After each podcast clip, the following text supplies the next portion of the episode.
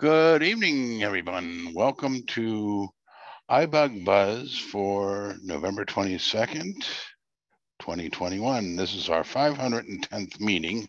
I can't believe I've been to that many meetings. I gotta get a badge or something. Okay, so Sandhya is the co-host and we are going to be talking about iPhones, iPads, iOS TV, and anything else relating to Apple i products. So this meeting as is being recorded and there are a few housekeeping issues that we need to go over. First of all, keep in mind that since we do not use the raised hand issue um, feature on uh, iBug Buzz, in Zoom that you will have to do one of several things depending upon what device you're using.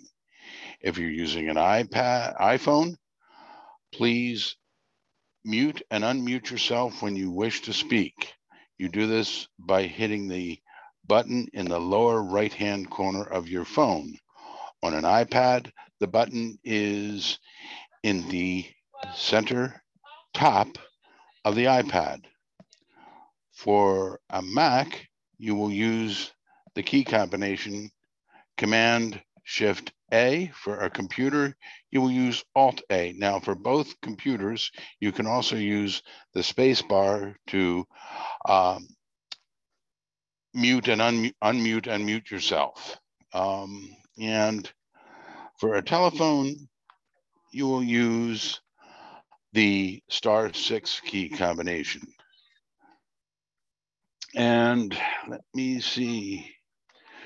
As I said, the meeting is being recorded, so please be respectful of everyone else on here. You can also listen to our meetings on YouTube, on your podcast um, app, whichever one that may be, or on your favorite smart speaker. And I think that is about it. So we will go around the room and introduce ourselves. And did I miss anything, Sandhya?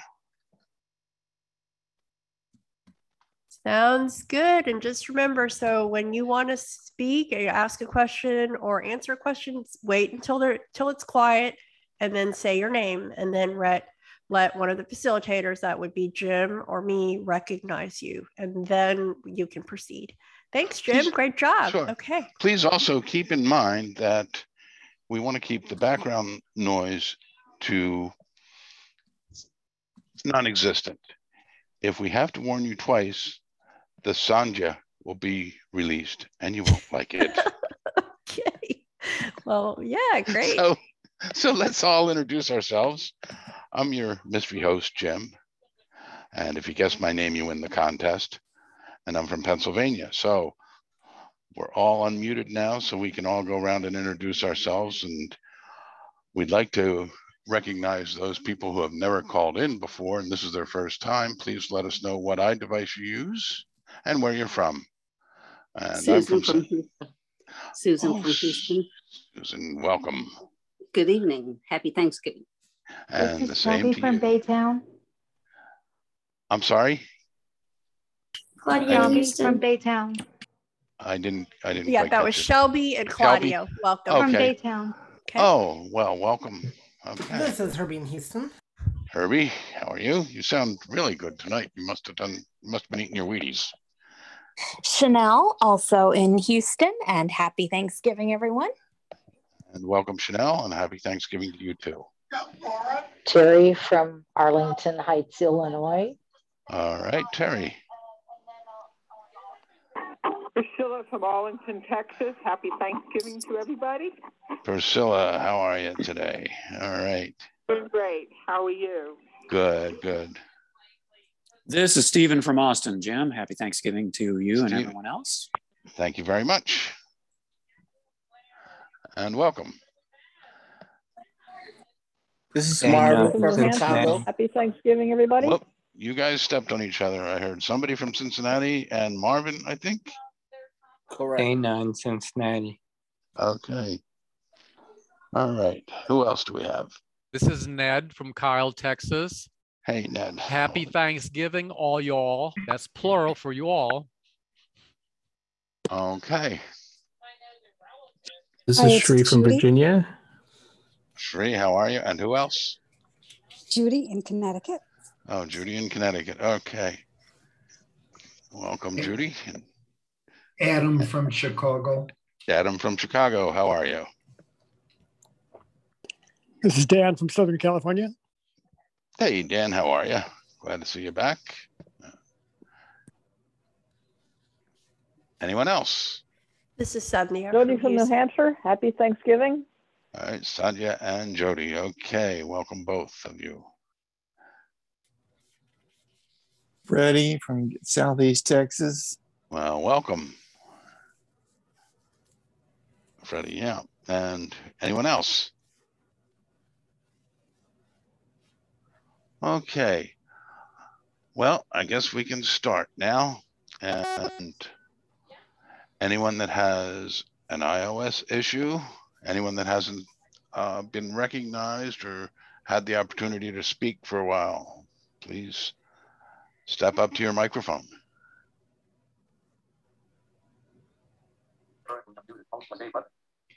This is Adam. Yes. How can we help you?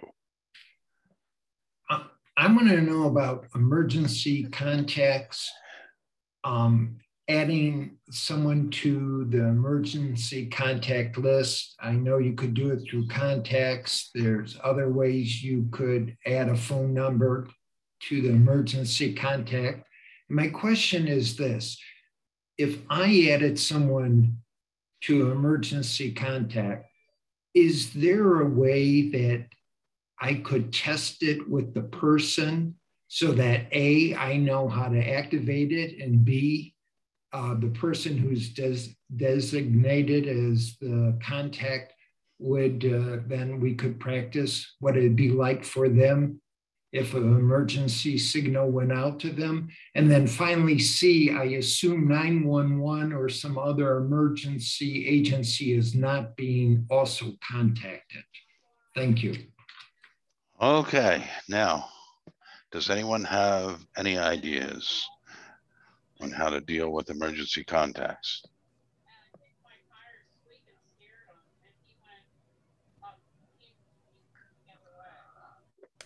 This is. Herbie.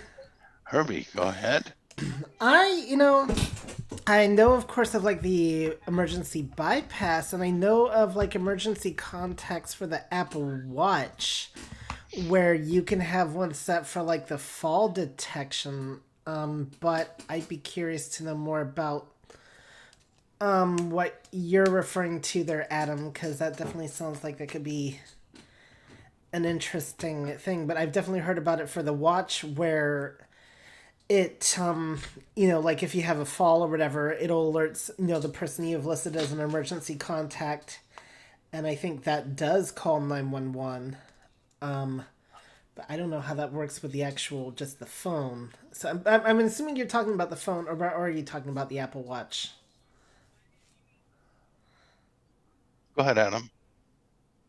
Uh, this is Adam. I'm talking about uh, the iPhone, and I'm talking when you set up a contact, you could designate them to add them to the emergency contact list. Am I saying that correctly, or am I misusing some uh, This terminology? Sandhya. Sonia, go I think how it works is okay. I mean, 911. I mean, so I think what I am understanding that you want to do is you want to like put like you put me down as your emergency contact. Okay. So then you're like, okay, if something happens, you call 911, then I would get an alert. Is that what you're wanting to try out? Is that what you're, is that the situation? This is Adam. Yes. Yes, and I, that that was one of my questions, uh, Sandhya. If you're um, designated in my contact book as emergency contact, um, there's no way that I could just uh, send out an alert to the people in my emergency who are designated as emergency contacts, or do I have to contact emergency service like 911? Yeah, I would have to read more about it. I do not know. If anybody else knows, just say your name. Okay. But uh, oh, this is Jody. Oh, Jody, go ahead. You know, I really don't know, but but what I assumed, and of course, assuming is always a mistake. But what I assumed was that your emergency contact was listed. Uh, you know, like I used to put ICE after people that I wanted to have as an emergency contact where if if uh, emergency services gets your phone, that they can access your emergency contacts through your phone and find out who they should contact. I was not aware that the emergency contact would call the people directly or alert them directly. And of course, you can add those through the health app too. This is Herbie. Go ahead, Herb. So I'm actually researching this on the fly, and so was, and I'm not surprised to discover. So the emergency contacts, it looks like it's part of the medical ID. So let's see. So you would do it in the Health Help app, and it would be in your profile. So you have to. This isn't something you do in contacts. This is something you would do in the Health app. So do you have that set up, Adam?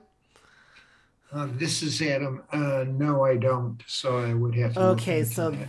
that's um you. So you'll need to actually play with the health app. Um, so. Okay, so it sounds like you'll you're, if you go to the health app, you select your profile, medical ID. If you've not set one up, you'll be asked to do so. And there's a edit button at the top in the thing, and then there's a thing for emergency contacts at the bottom. Um, let's see. Then let's see. Okay, and you get to pick the relationship to you. Oh, I guess you can do it in the contacts app. Yeah. Or, yeah. Yeah. Okay, so open contact. Oh, you. Okay, so I guess there's a button at the con. Oh, I'll have to look at this. There's a thing you can say add to emergency contact, contact details. Hmm. All right, this is Sajid. I'm gonna think come we back need to to this. figure I it gotta out. play with Yeah, it this is yet. not something we can figure out right now. So, uh, good question, We can- Adam. Okay, we can come ahead. back to that. I think that would probably be the best thing to do. Okay. Does that meet with your approval, Adam? Definitely. Thank you, everyone. And uh, again, wishing everyone the best and a healthy Thanksgiving. Thank you. Okay, and you too. Eat too much turkey, everyone. Okay, who has the next question?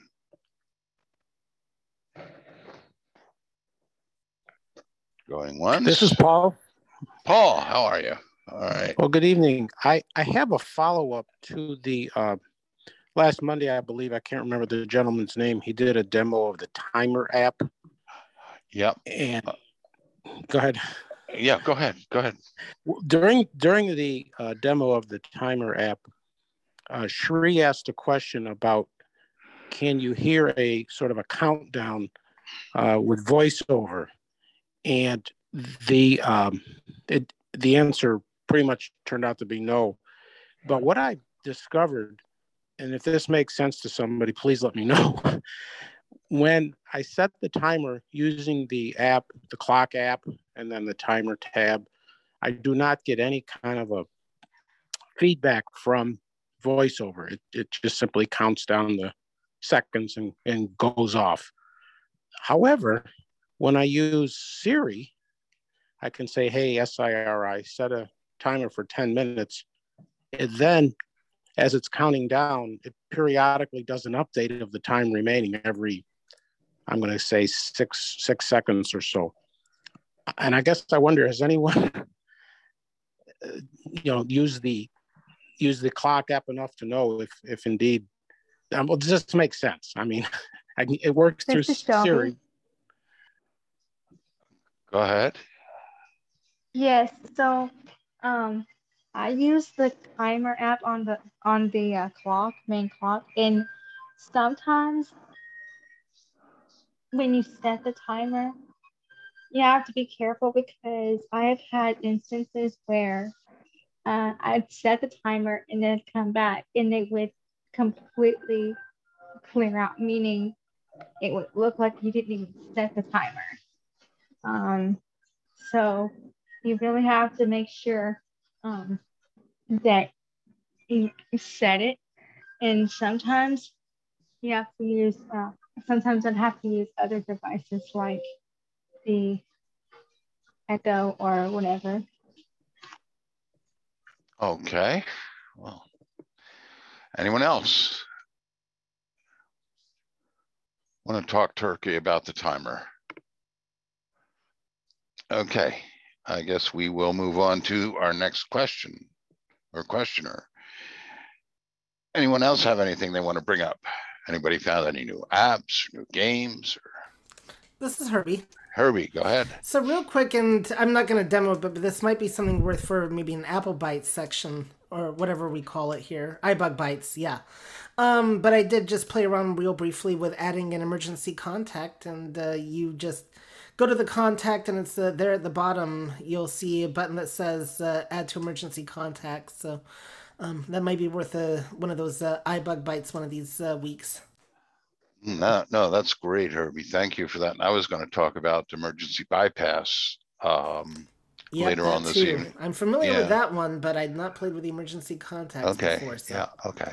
All right. Fantastic. All right. Who else has anything they'd like to bring up?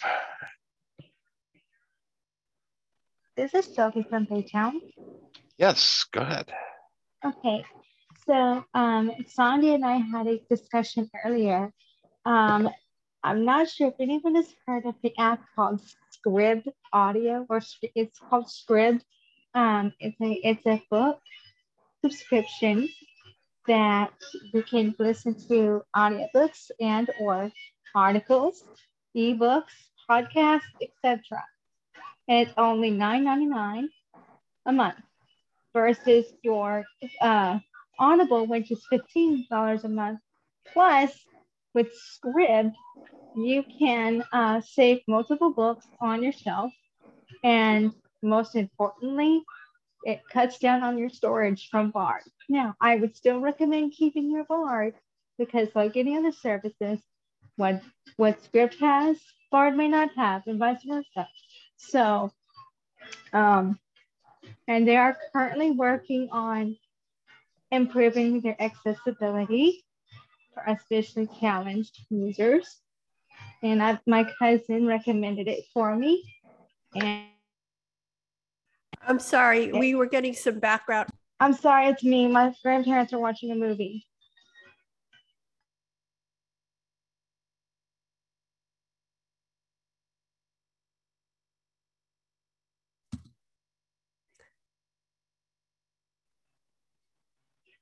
Uh, sorry, they turned it down.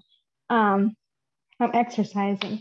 Uh, so basically, Scrib Audio is a pretty good um, uh, app for book reading, and you can save as many books as you want, and it's only $9.99 a month, and it's pretty good. I've used it, and I love it. This is Shelby. So this is Herbie. Uh, yes, go ahead. I think Jim got muted. Go ahead. Look, so real quick, what was the name of that app one more time? It's Shelby. It's called Scrib Audio. That's S C R I B space audio.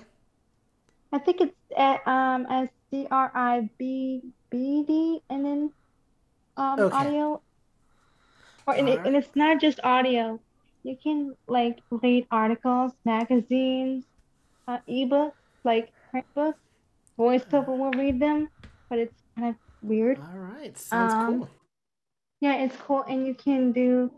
Um, I prefer the audiobooks just because I've attempted to listen or use the voiceover to do ebook. Yeah, it's a little scratch, but it can be doable if you you know. Um, and most importantly, like I said, it cuts down on your storage. Okay. This is that's fantastic. Thank you. Uh, yes, Sri, go ahead.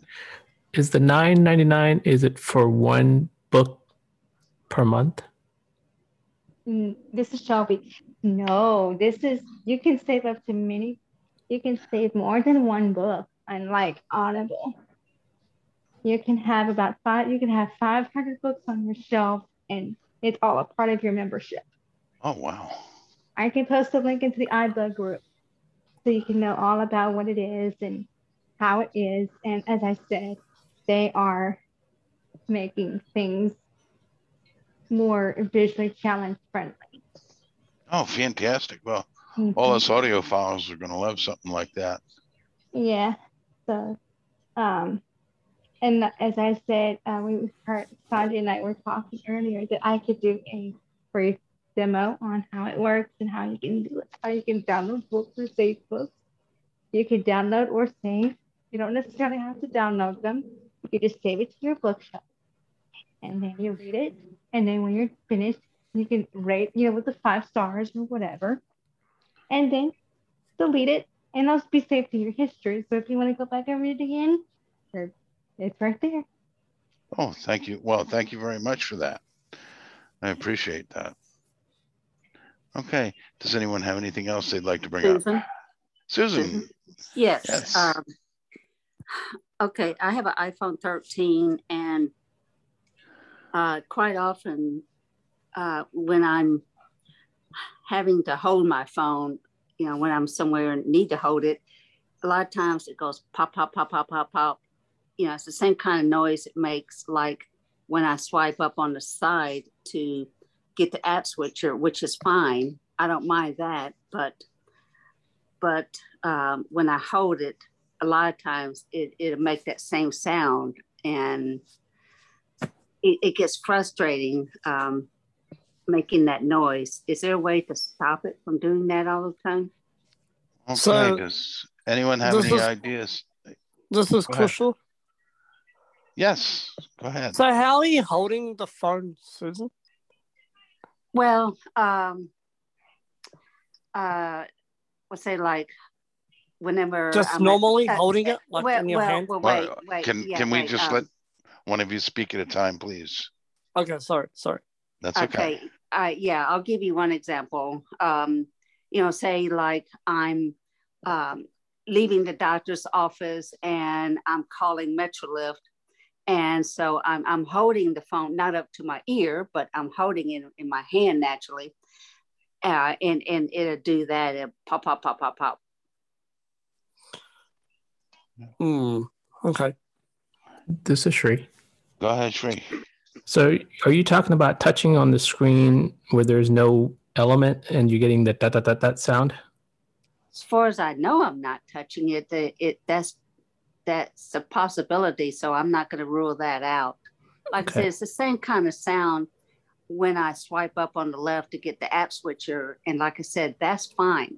You know uh, in fact that lets me know that that is taking me there. You know how it go one pop for something two pops for something and then three it takes you to app switcher. That's fine but i'm talking about you know when it This does it when i'm holding it in my hand. And this is Shri.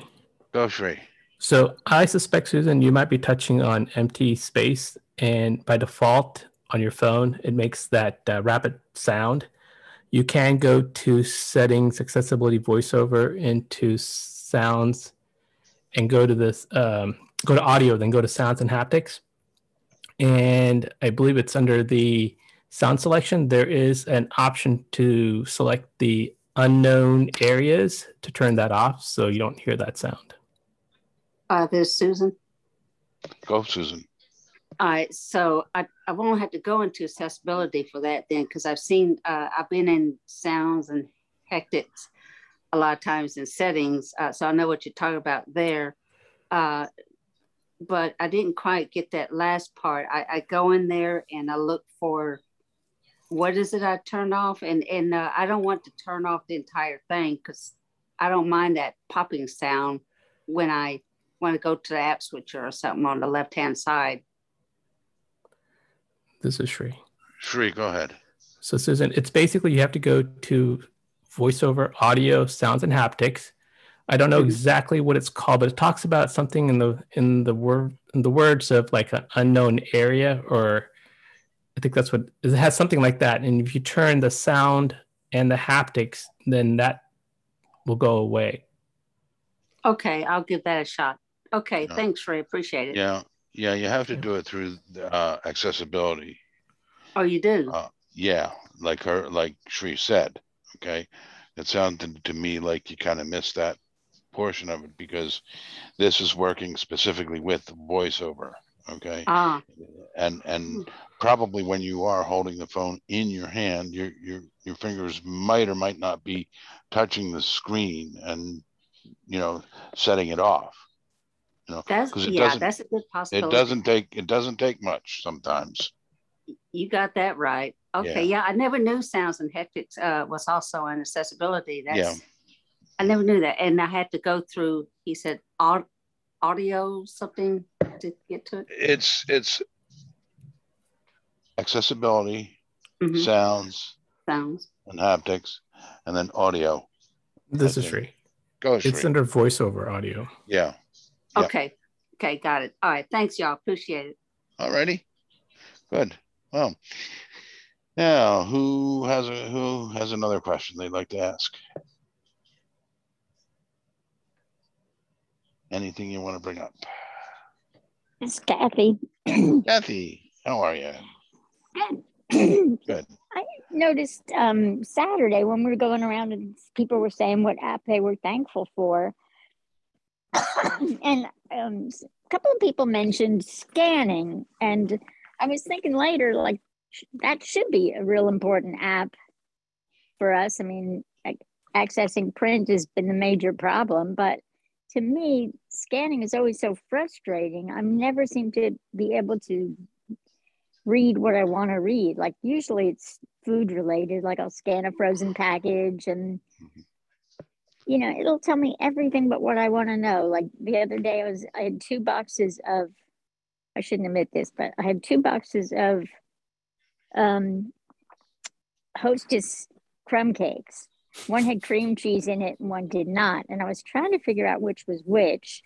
And you know, it was reading all the ingredients, which really there are way too many. Nobody should eat those crumb cakes at all. But I could not get it to just say hostess cream filled. You know, we, I couldn't. So anyway, my question is, I was just wondering if someone who who mentions the um, that scanning was the best product, and I think I think um, Jody was. I think Jody mentioned it. I'm, I may be wrong, but I wondered if you could talk a little about what what scanning you do. I mean, maybe you know, do you scan books or what?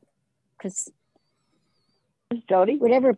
Okay. Okay. Does um, anybody have an answer for Kathy's scanning issues? I find that you may have to try more than one app, but go ahead, Jody. Yeah. Yeah, Go, you know, generally speaking, there seems to be a fairly standard layout for for packages. So, for example, when I get a bag of uh, tater tots out of the freezer, or um, most products, when you look at the container on the back, um, the left side is the left half is usually where they put all the nutritional information, you know, the calories and all that stuff you don't want to hear about. And then on the right side of the package is usually where they have the directions. So what I try to do is uh, I, I when I when I'm trying to line it up, what I do is I put my elbows on the counter. I put the product that I'm trying to scan on the counter, and that spaces it up uh, fairly, you know, even from the camera. And then I just kind of tilt the camera a little bit to the right.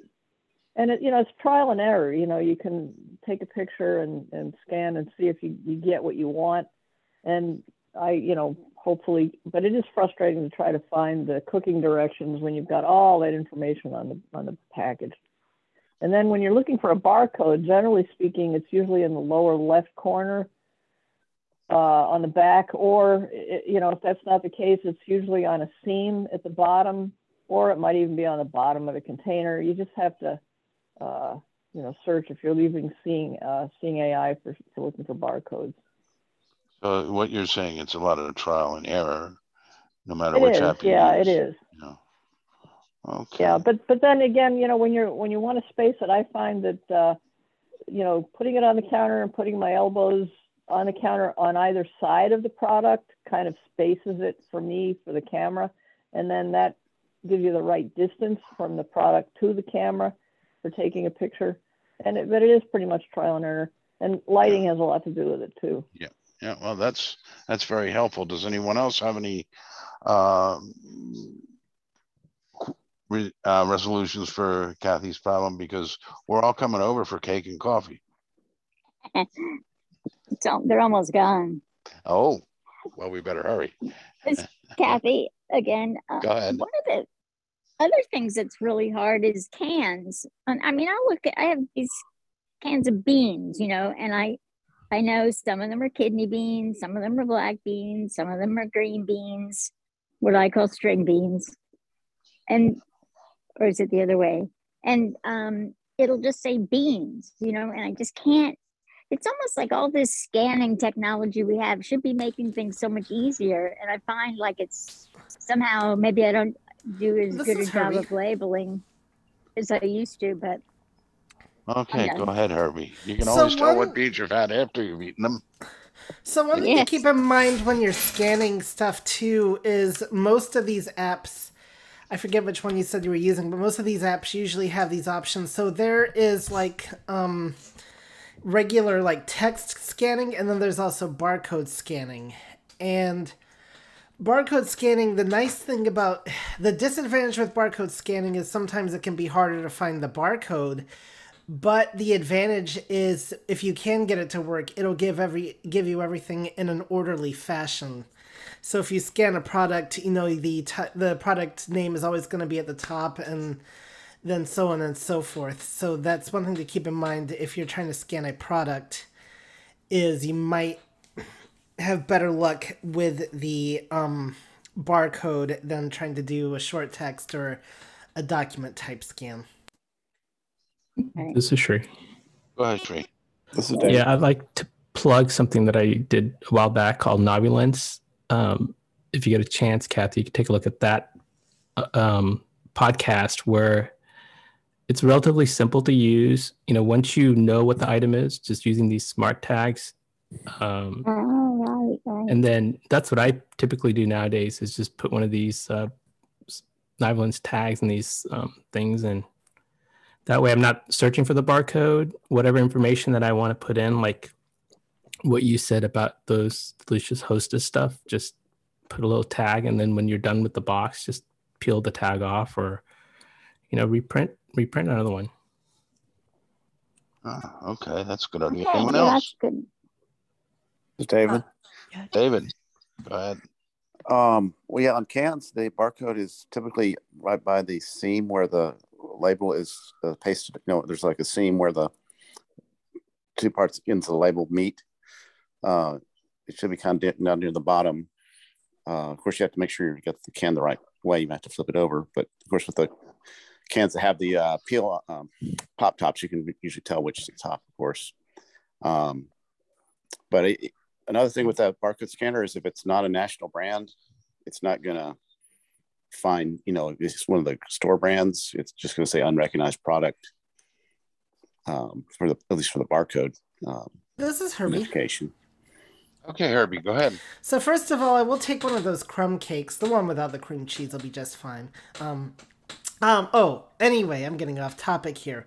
No, that's fine. Um, I Envision my in, AI especially is really good at this, but I think you can use it to like if you if a barcode isn't in the database, there's you can like you know copy it and put it into like Google and see if it shows up that way. So, um, some apps do let you do that if it's not in their database. So I thought I'd mention that. Oh, that's that's good. That's good. Anyone else?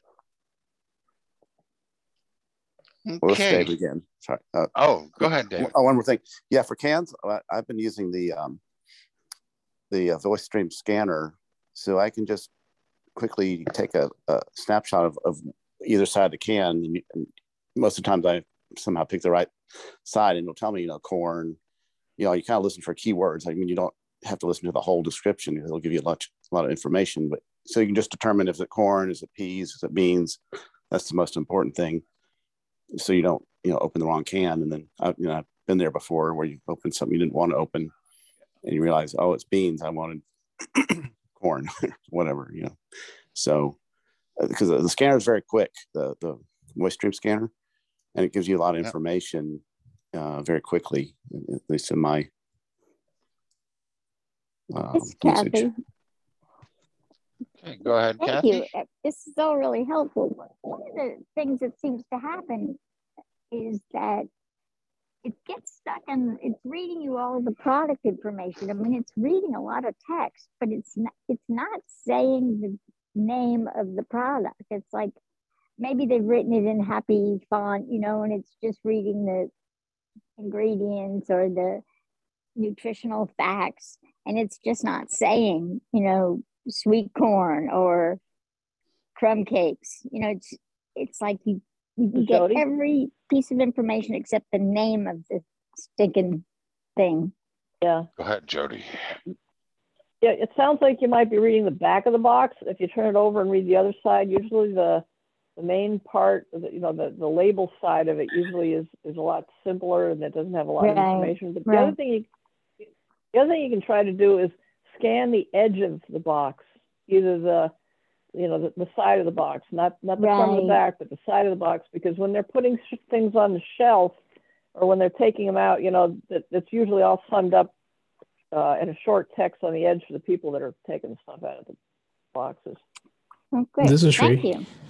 All right, Sri, go ahead, and then we're going to move on, I think, because uh, Sandhya will holler at us. Yeah, one of the things I just want to suggest with the iOS uh, 15 uh, is the ability to take a picture nowadays, and it's supposed to be able to find the text portion of the picture and read it to you. So that's another option to try instead of scanning it. This is Dan. Okay, Dan. I just want to throw this in quickly.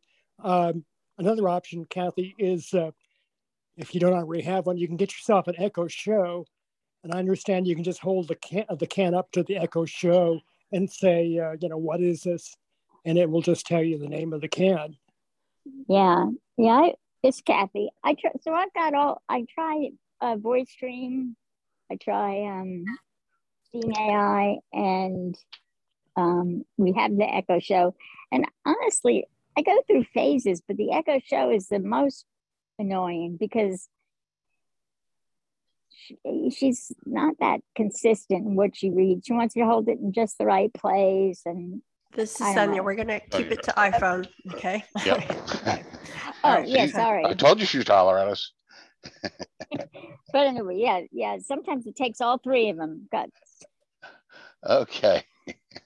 All right. I know everybody wants to get this stuff figured out before they start cooking their Thanksgiving dinner, but we should probably move on. Anyone else have a question they want to ask?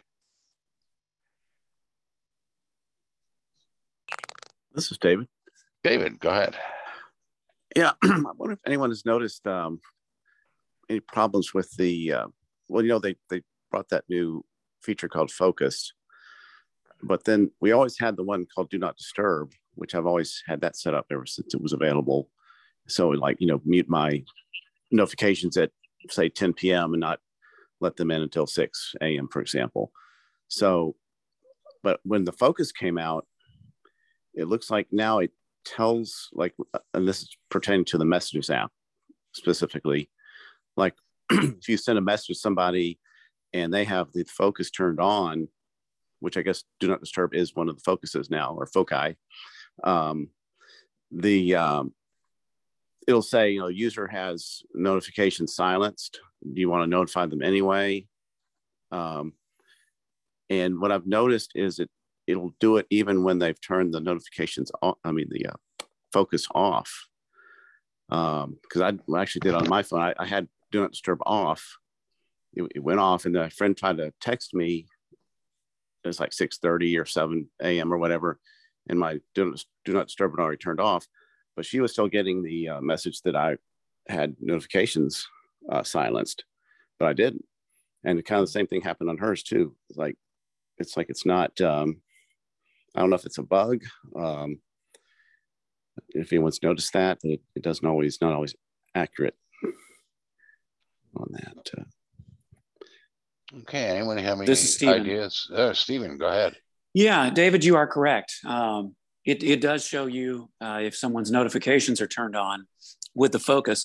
And as a matter of fact, I don't know if you were at the uh, Apple workshop on Saturday, but I did a demo that it was kind of an overview of focus. And I did mention that item.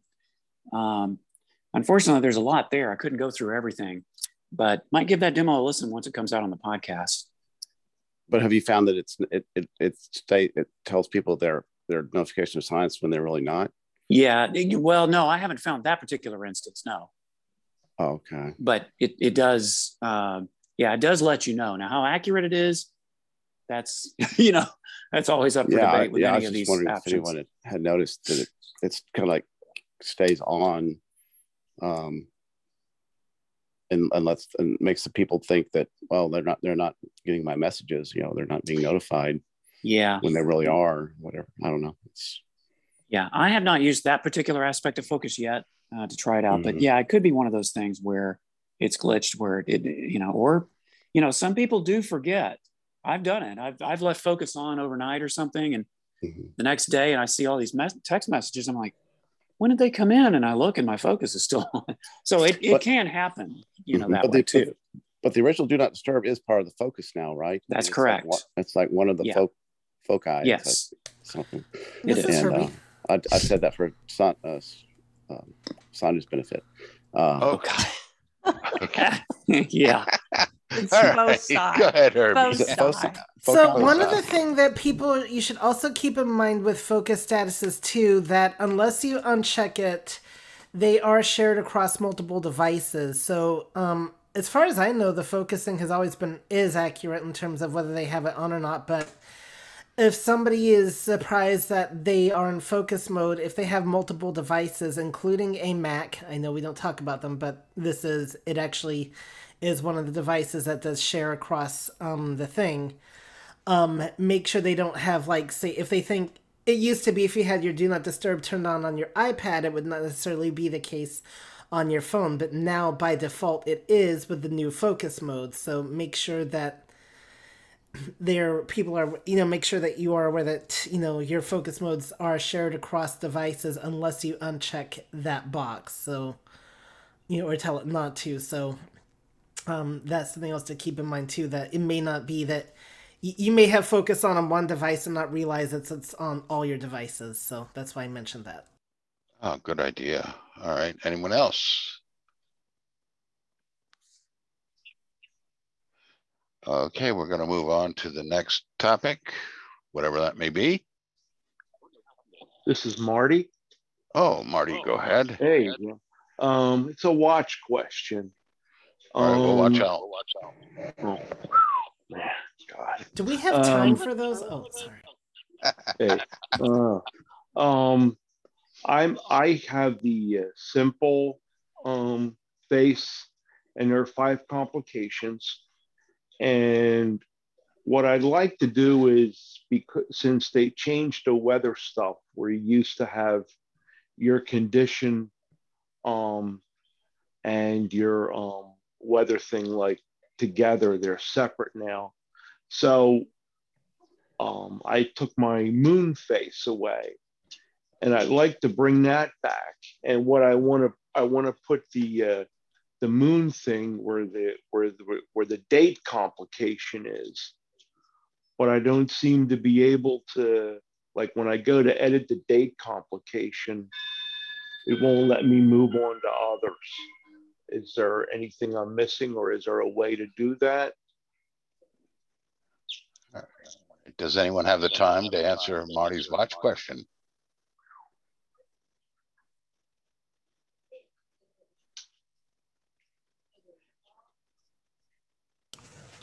This is Sri. Sri, go ahead. Um, Marty, do you know when you go to edit, when you flick, um, I can't remember if it's flick up or down or right and left, does it go right through all the options? Well, on on if I do like the the weather, one of the weather complications, yes, it would it would go through all, but on the date, it just like it says calendar heading and then it has uh, today's date button or something like that. And I can't flick like beyond that. Um, this is Sri. Sri, go ahead. I- I'm wondering if that section only allows that particular fields of option. You know, maybe that's certain. what I was that's what I was thinking. That's what I was wondering if, if somebody had a more definitive answer. I mean, if that's the case or Okay. This is Sri. Sri, go ahead. I would say if you if you went through those options and it's not there, then it's probably the answer. Okay. All right. Okay. Yeah. I didn't know if Herbie or Brad had it, um, an alternative uh, answer or, but thanks, Sure. Okay. Mm. That was nice and timely. Now, who has another question?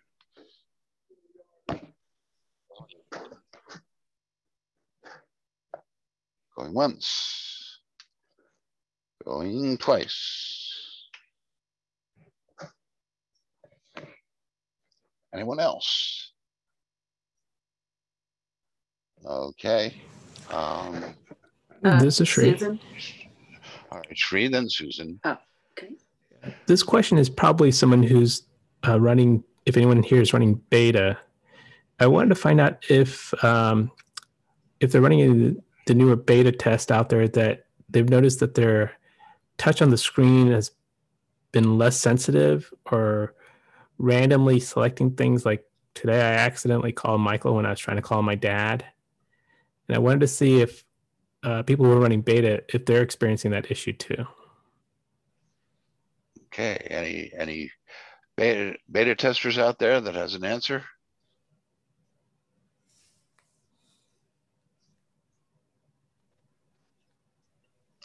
Boy, This is guess we're- Herbie. Herbie, go ahead. So I'm currently not running the beta, but I'm a little bit confused. So what do you mean by the screen being sensitive? I don't know if I thought they'd fix the issue where if you tab- double tap on a recent call, it calls the right person, but maybe not. Because I think that's a focus issue, not a sensitivity issue. Um, but just in general, what are you running into other issues, or what do you mean by screen sensitivity? Well, this is Sri. Yep. Go Sri. So, um, VoiceOver said that I had my dad selected for my recent calls. So when Right. I double tapped, it called Michael. Yeah, so that's been a focus issue. I don't think that's. I don't know if I call it a sensitivity issue. I thought that had actually been fixed though in the more recent update, but I have not called anybody from my recent calls. But I will go. And you're running like fifteen point one dot whatever the latest one is, right? That's correct. This is Brad. Go, Brad. Yeah. Um, actually, last week, um, if I'm correct, I think it was Terry Ann may have mentioned this, and it was actually on the favorites screen. Uh, I don't know about the recent call screen, but sure enough, a couple of days later, I experienced exactly what she was talking about, where she, um, I picked someone. I got about seven or eight people in my favorites. I picked someone that was down towards the bottom and it called my wife, who was at the very top of the list. Thank God it was my wife because I can, you know, if I do some kind of mess up, it's at least it's not, you know, it's only her. She'll figure it. She knows what's going on. But uh, it could have been embarrassing had it been somebody else. But I've not had that happen in the recent cause list. But I did have that happen. It's only happened to me once. But uh, someone, I believe it was Terry Ann, mentioned it last week and on this call that they were experiencing that issue on the favorites list. Okay, yeah. Interesting. Anyone else? Okay. Any other questions to come up?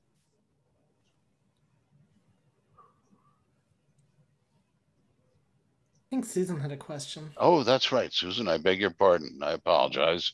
What is your oh, question? no problem. Okay, yeah, just one more. Uh, I've been noticing that whenever I get on to the iBug Zoom, room that the um, the raise hand comes up, and I I've never used it myself personally, um, but it's doing it by itself.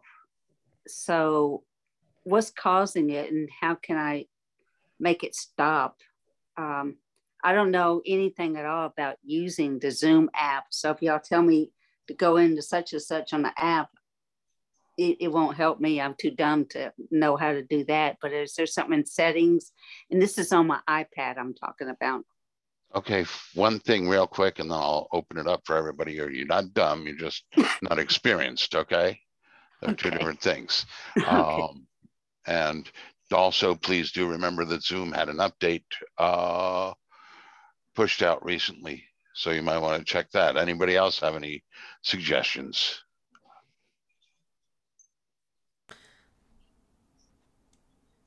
So this is Herbie. Okay, Herbie, go ahead. So what exactly is is this uh, telling you that you have your hand raised, or what exactly is the issue that you're experiencing? Yeah, it, it happens. Uh, oh, this is Susan.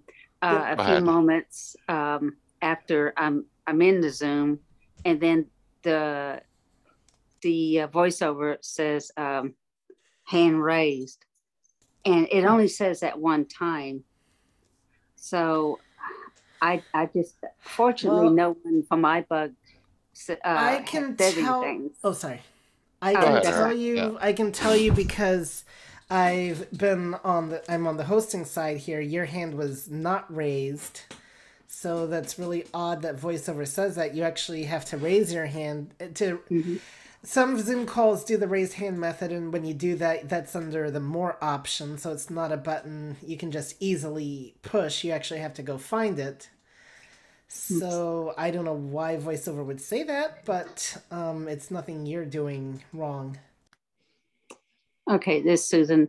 All right, Go yeah, I won't uh, worry about it. I was just just wondering it, but as long as it's doing it only once, I won't worry about it. If it kept on doing it, then I would really worry. But anyway, thanks a lot. Appreciate it. Okay, fantastic. Glad we could help you. All right, who else has a question?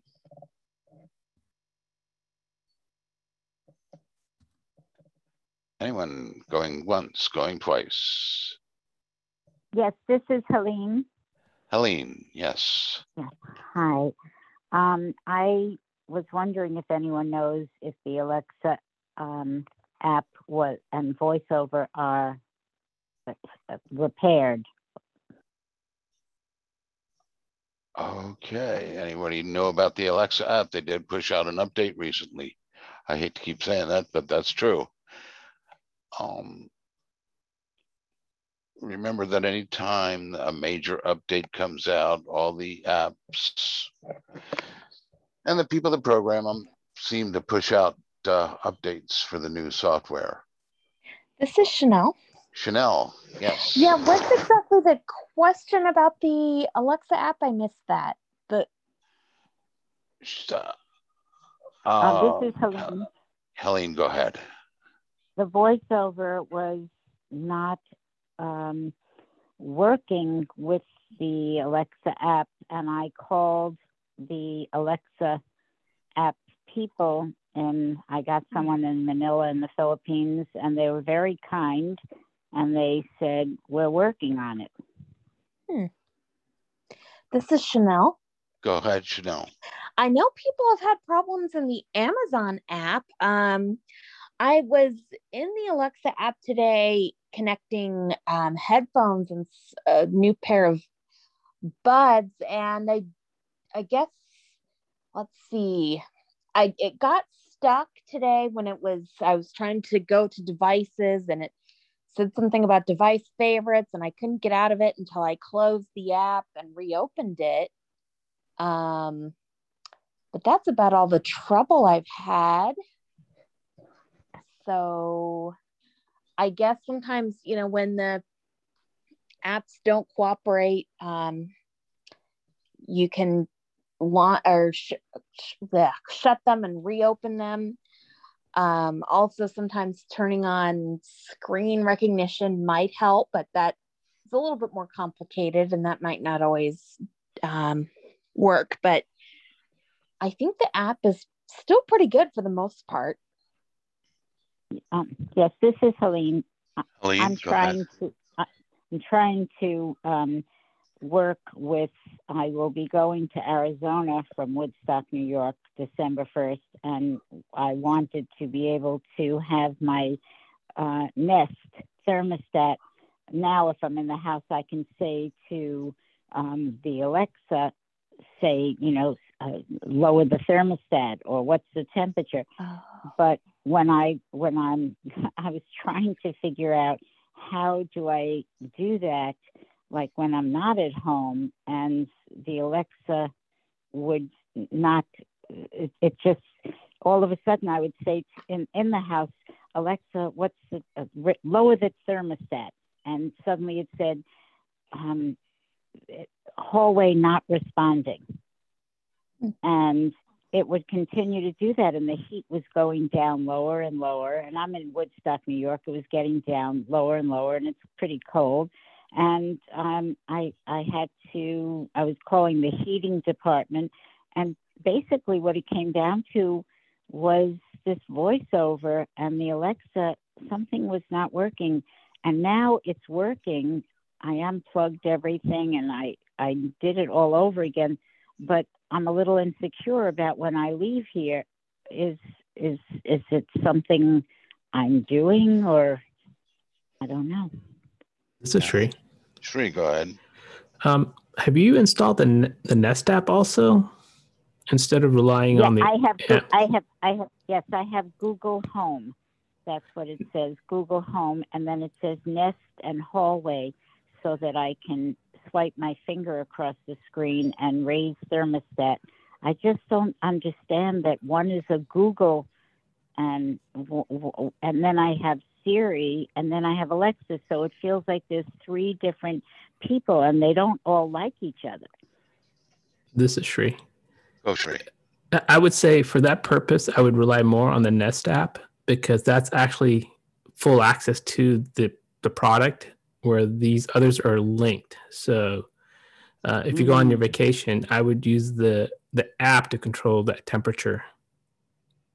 You mean the Google Home? Mm-hmm. Google Home. This is okay. Herbie. Okay, Herbie, go ahead. So going back to the original question of Alexa with voiceover, so I just use the Alexa app with the on speakerphone. It's actually a vast improvement than the way it used to be because it used to be I'd use the app and I'd have to uh, mute voiceover practically just because it would kind of be talking over it. Um, but what it does is it kind of like tries to silence voiceover a little bit so that way it's not actually interfering with the Alexa operation. So um, that is definitely a vast improvement. So you might notice, like I did notice, like it'll muffle voiceover slightly, but when you're talking to Alexa, what it's doing is not competing.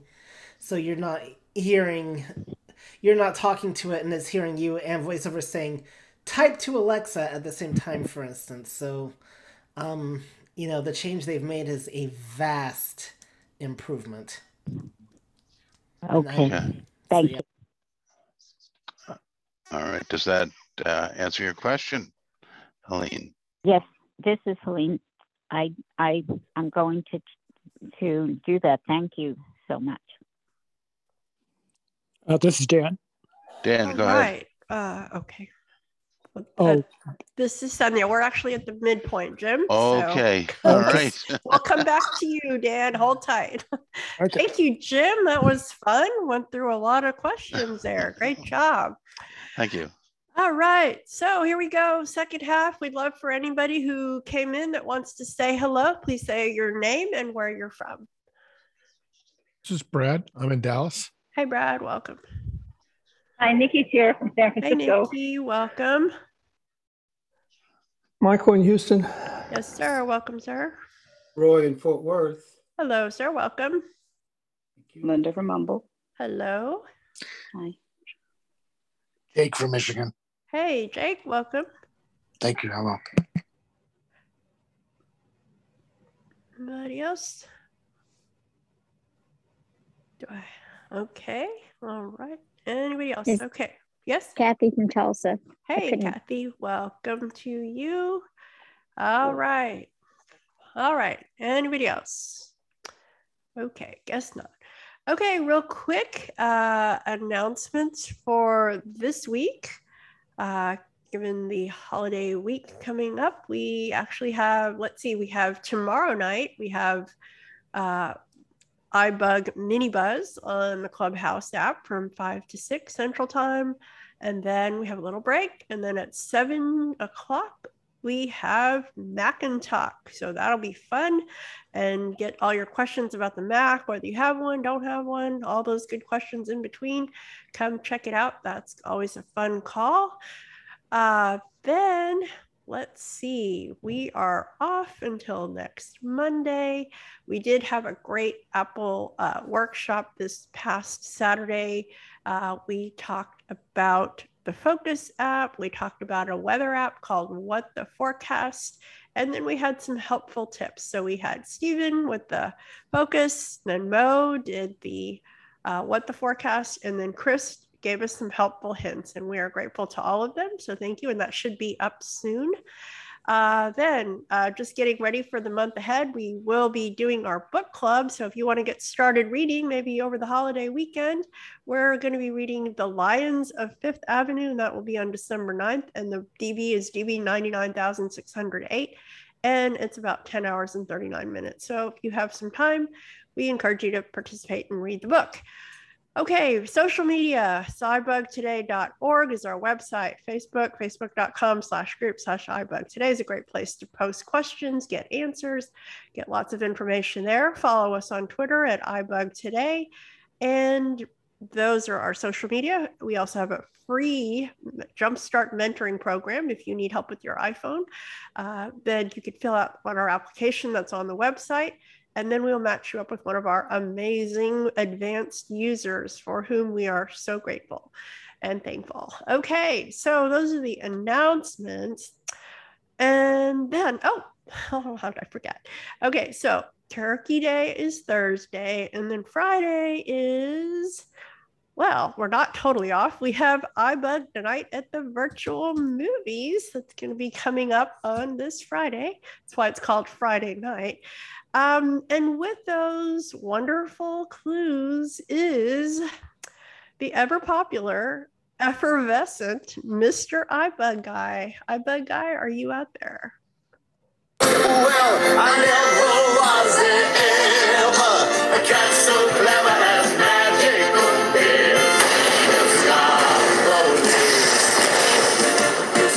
is Yes, yes, yes. Here I be. Here you is? Okay. What's going on, everybody? Glad to be here with you again tonight. It is so good to wish everybody a happy Thanksgiving. Be sure to check out the turkey song if you missed it from Saturday. No, I don't think reco- anybody missed it. Keep when going. the uh, podcast come comes out. And we all like to communicate. And the best way to communicate is through language. You know, most languages uh, were uh, evolved out of a need to communicate. People made them up in whatever areas. Of course, you're familiar with the Romance languages and the Germanic languages and all the others from the Middle East and Africa and the Far East. But there are some totally made up languages out of creativity. Does anyone know what some of those may be? Klingon. Klingon, yes. Trekkies always can come up with that one. Klingon. Nick, Nikki, Nikki, go ahead. Esperanto. Esperanto. Was that made up, created for a create creativity reason? I'm not sure. Uh, how about I think because Elvish? it was easier. This is Shelby. All right, Shelby, Shelby. Vulcan, Vulcan from Star Trek, the volcanic. Yes, yes. Lots of things out of Star Trek. Linda How was there. about, uh, how about out of Lord of the Rings? Anybody know what language came out of Lord of the Rings?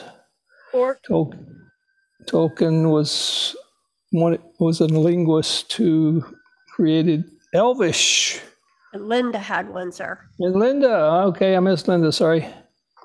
Pig Latin. Pig Latin, yes, I was waiting on that one. That's one of my oh. favorites as a kid. But all right, very good. There's some other other ones. Dothraki. Anybody watch Game of Thrones? Dothraki or the Avatar movie Na'vi. Anyway, so those are created languages for the arts. That was All very right, let's move on. Two hour movie, which also uses a new language. That's not a clue, but all right. So don't forget, we are about to have Michael Malaysia. Was that an extra little trill there at the end? All right, let's get ready to rumble. Oh my god. We You have to have a song with a commercial. He's Yeah. definitely effervescent, right? You didn't like Yeah. my word, effervescent. I mean, golly. Yes, I got soda. bubbles coming out of all the different parts of my body. Stop, stop. All right, all right, all right. Let's see. What are we supposed to be doing? Oh, giving out clues. All right. Don't don't yell out the title. Say your name first. We don't need to know all the actors, and we don't need to know the uh, storyline. We just need the title. All right, here we go. Clue number one. Our film this week is a remake of a romantic drama from the 70s. Okay, that Shelby? narrowed it down. Well, that helps. Shelby. The Magnolias. Steel Magnolias. Good guess, but that's not it. Clue number two. We initially see our female lead struggle with her dream to make it big as a, perform- a performer, performer, performer. This is Chris. Chris, Mm, a Star is Born. a star is born. And I didn't get to give my other clue where the female lead was previously involved in a bad romance. All right. Ding, ding, ding, ding, ding. Chris got it. A Star is Born, the the modern second version. Wow. Hey, man. I wanted to say close, but no guitar, and I can't do it. Watch my All poker right. face. All right, all right, very good. All right, Johnny, what do we have for our winner tonight on Clue to Clues? Yeah, she was awesome. Way to go, Chris. All right, so for you, my dear, we know that you, well, I don't know, you have lots of talent. So maybe you can play the guitar too, because you were going to have a beautiful new guitar. Of course, it's a Gibson guitar. I heard those are like the best. And it will hmm. be in the traditional iBug colors. And guess what? You will also get a one year supply of Mr. Bubbles. Now, remember that guitar comes can with no strings your- attached. Yeah, you can play your guitar in the bubble bath. Well, be careful. Don't get the guitar wet. And if you don't know why we're giving you bubbles, come watch the movie and find out. Thank you for playing. Thank you, Chris. Good job. And all right. Good job, Mr. McCullough. Say, would you like to say goodnight, please? He's already gone. What happened to my effervescent partner? He's gone. Okay. Okay, okay, okay. Sorry, I uh, had my crazy. set. But anyway, yes, yes, we love those effervescent bubbles coming out of the tub. Enjoy right. them, Chris. Careful how you make those bubbles. I know, wonder. All right, here we go. Thank you, Chris. Okay, moving back to our regularly. Oh, okay, hold on, hold on.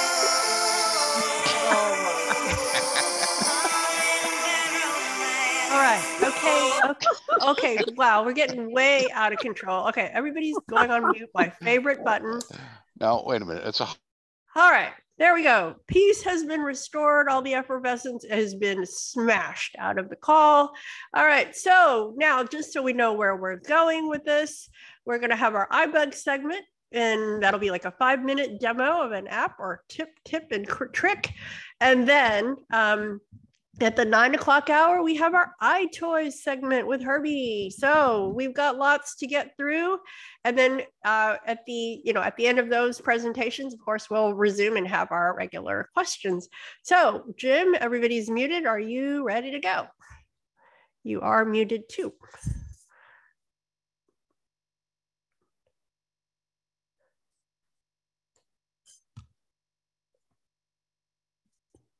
Okay, we're waiting on Jim. Let's see.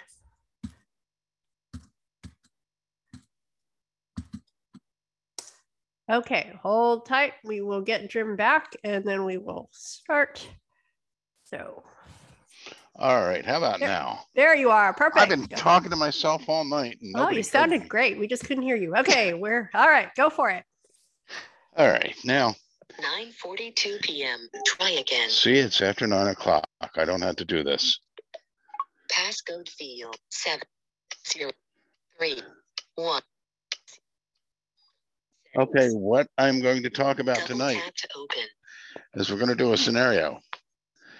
Hmm. Michael and Sandhya, who are the lords of hmm. creation of iBug, need to talk to each other a lot. And sometimes they mute their phones or they um, block their calls or they mute their phones, uh, mute their contacts. So I'm going to show you guys how to uh, create an emergency contact bypass. Okay. Dock. Phone. One. Tab bar. Keypad. Contacts. And I'm going to find a contact on my phone and I'm going to show you how to set this up. Adaptec. Audio decking. Audio Whoops, duck- wait a minute. Speaking word. Character headings. Can you all hear the phone? Actions. Activate. Yeah, it's pretty good. You can make it a little louder. Yeah, good. All right. That's okay. All right. How about now? That's good. I think I'll be fine. All right. Liam, Jim O'Neill, me. This guy never calls me, but we'll try it anyway. So what you have to do, go into contacts, find the contact that you want to use emergency bypass with and open it up, which I've just done, and then hit edit. Edit. Then go down to Company. Add phone. Mobile. But add phone. Home. Add email. Ringtone. go to default, ringtone. Bar. Ringtone. Default. Crystal. Cancel. Button. And at the very top of the screen, Emergency bypass. Switch button. Off. Emergency bypass allows sounds and vibrations from this person even when the ring switch is set to silent or when do not disturb is on. so I'm just going to hit that button. Emergency bypass. I'm going to Switch turn that button on. And it's as simple as that. If you have a contact that you need to be in touch with, all you have to do is go to your contacts, find the contact, hit edit, and go to ringtones and double tap on that. And at the very top of the screen, you'll find that emergency bypass switch to turn it on. So, and then all you do is hit Done. done at the very top right-hand corner of the screen. Ringtone. Last nick done. But and then done again, and it's all set. It takes that little time. And if I had somebody on here that was in my contacts that would like to help me do a demo of that, Clubhouse. uh, I'd be glad to do it. Marty, are you here? No, I guess he's not. Sandhya, how would you like to be a participant in this demo? Okay, so what do I have to do? Well, when Call I tell you? you, you just have to call me, but I have to set you up first. Okay, you're gonna set me up. Okay, go ahead. Notificate 940 notification. More. Dismiss. Contacts. Back button. Contacts. Groups. Carol O'Neill. Characters. Headings. O at T. S R. At Mike Ray. Set. Best Riga. Santiro. Amtrak reservation. Best Riga. Santiro. Okay, now I'm gonna go to, Santiro. I'm in Sandhya's contact Actions available. and I'm gonna edit Edit 80% edit. Done. Dimmed. and I'm gonna go to ringtones. Tab. Ringtone. By the sea. Cancel. Okay, But emergency bypass. Switch button. Off. I'm gonna go to Double emergency bypass, toggle switch button on. On. And now I'm gonna go to done at the top right of the screen. Battery power. Done. Done. Edit. All right, Sandhya, if you would please call me. So I'm just one thing I had to ask. So you, because we're doing this call and everything, you've already got your do not disturb on, right? Yes, So yep, that's the yep. premise of this whole thing. Right, So I'm going to call you and it, it should ring. Okay, here we go. Yep, okay. Call Jim O'Neill. Calling Jim O'Neill. Incoming call. Sand. Oh wow! I feel Yeah. so special. Yeah,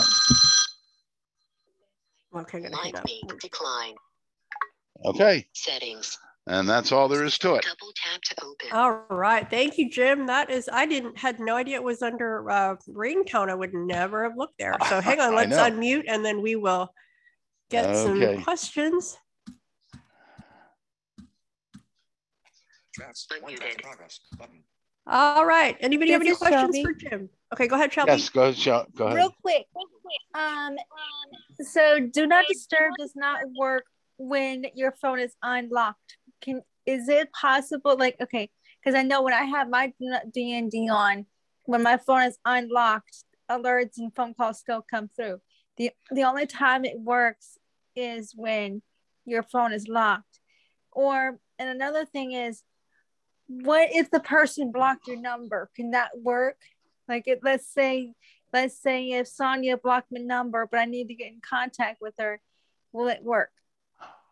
I don't know about that. I think block means that, you know, you, Block means block, right? That's Yeah, what I yeah, thought, but I figured yeah. it bypass with you so, know.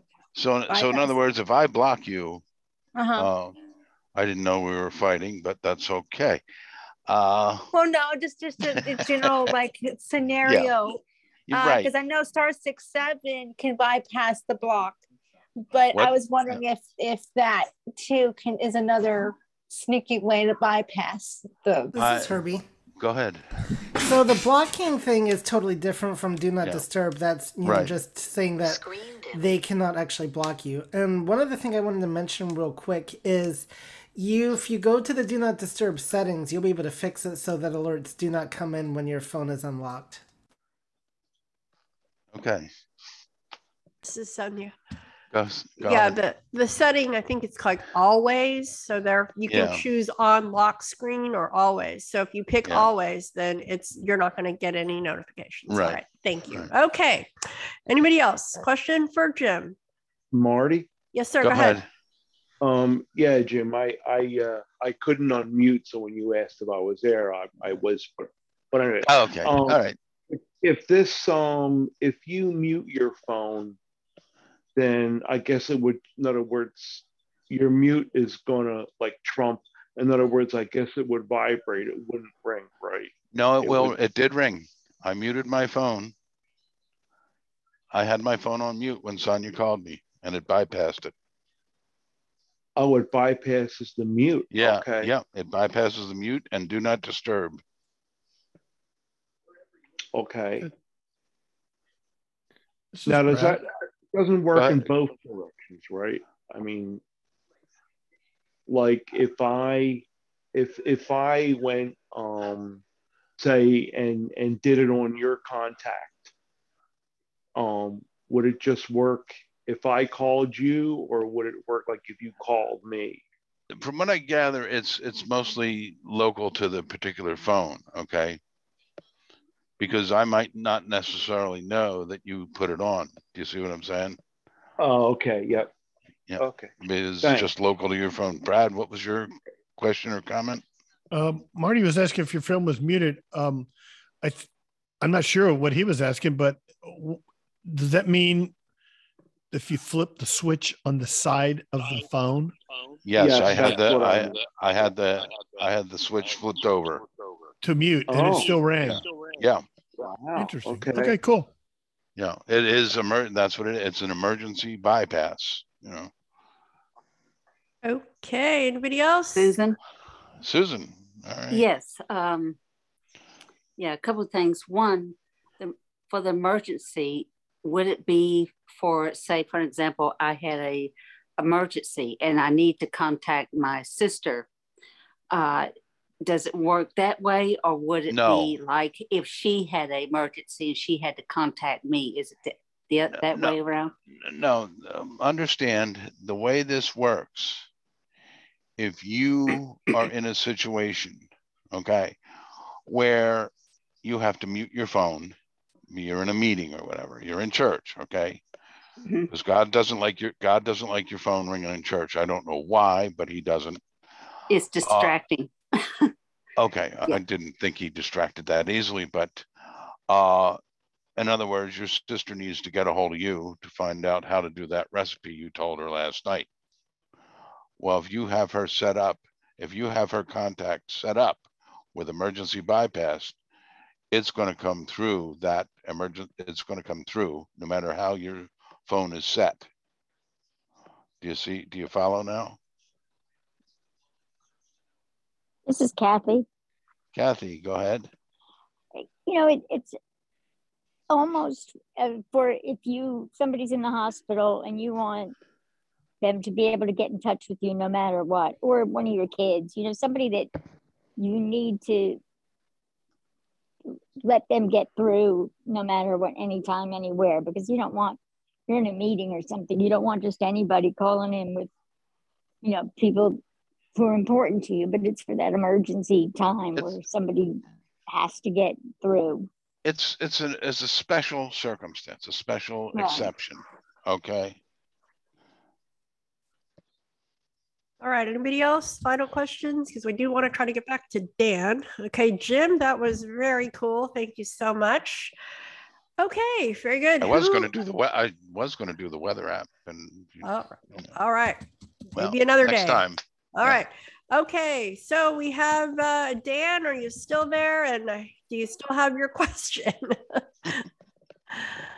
and you should be able. Yes, I am. There you are. Sorry about am- that. Put you No, on that's hold. That, okay. That's okay. I'm. Go ahead. Okay, I'm. Uh, I'm You're still to thinking. I'm still thinking about uh, the iBug guy. I think he, he needs to get one of those uh, bubble machines. You know, like like they used to have in the Lawrence Welk. Somebody Yeah, I- turn off the bubble Yeah. Now, machine. Dan, Right, Dan, right. don't That's- encourage him, Dan. that's don't what encourage him. Yeah. Yeah. Anyway, Uh, my, my question is about our is about uh, the A Lady app, Alexa. Uh, first of all, I understand that it, uh, my understanding is that if, if someone wears uh, earbuds or some other type of headphones, you, you can get around that conflict conflict with uh, voiceover on on Alexa. But anyway, my question is, how do you how do you update the Alexa app? Where is the update uh, function for that? All right. Any of our Alexa app users? She has come up a lot This today. is Shelby. Okay, go ahead, quick. Uh huh. Uh, go to your main app store and um, you should on your updates on your app store you can just update the app like that like so and it automatically transfers to your whatever polka dot up choice that you have All right. This is- Thank you. This is Marty. Go ahead, Marty. Um, Dan, an easier way is if you if you have in um, the settings, um, I think it's update apps on or something like automatically um, update. If you have that turned on, then your apps, um, if if the developer forces through an update, it will automatically update your app. Oh, okay, good. It applies to everything. Okay. Yeah, Yeah, yeah. so- Right. You turn on automatic updates and you're good to go. All right. Thank you. Thank you, Dan. Glad it was worth waiting for. Okay, who's next? Anybody else with the question? For our iToys segment in just a few minutes. Who has a question? Somebody new that hasn't had a turn. Got lots of people that haven't had a turn. I will be quiet for a whole minute. Anybody? This is Deb. Hey, there you are. Go ahead. Um, I don't really have a, I don't really have a question, but You're fading in and out. We don't hear you. share. Okay, go ahead. Start over, please. Oh. We didn't hear you. Um, I I don't have a question, but I found the solution to something that was kind of annoying to me, and I just thought I'd share. Yeah, please go Um, ahead. It it was in the the uh, latest update um, to iOS. Um, I noticed in my phone's the SE20 is the one that I have, and every time I touch the screen, it just had this like haptics, like real fast. Um, every if you'd move your finger around on the screen, it it do that a lot, and evidently there's a there's a setting in there that um, you can turn off, and I don't know if it's for the newer ones or just that one or the older. I'm not sure, but um, it's under voiceover, and then you go to audio, sounds and haptics, in that if you go on down quite a ways, there's a thing that says no item found. And that switch is automatically on with the update. And you can turn that off and that that makes that quit doing that.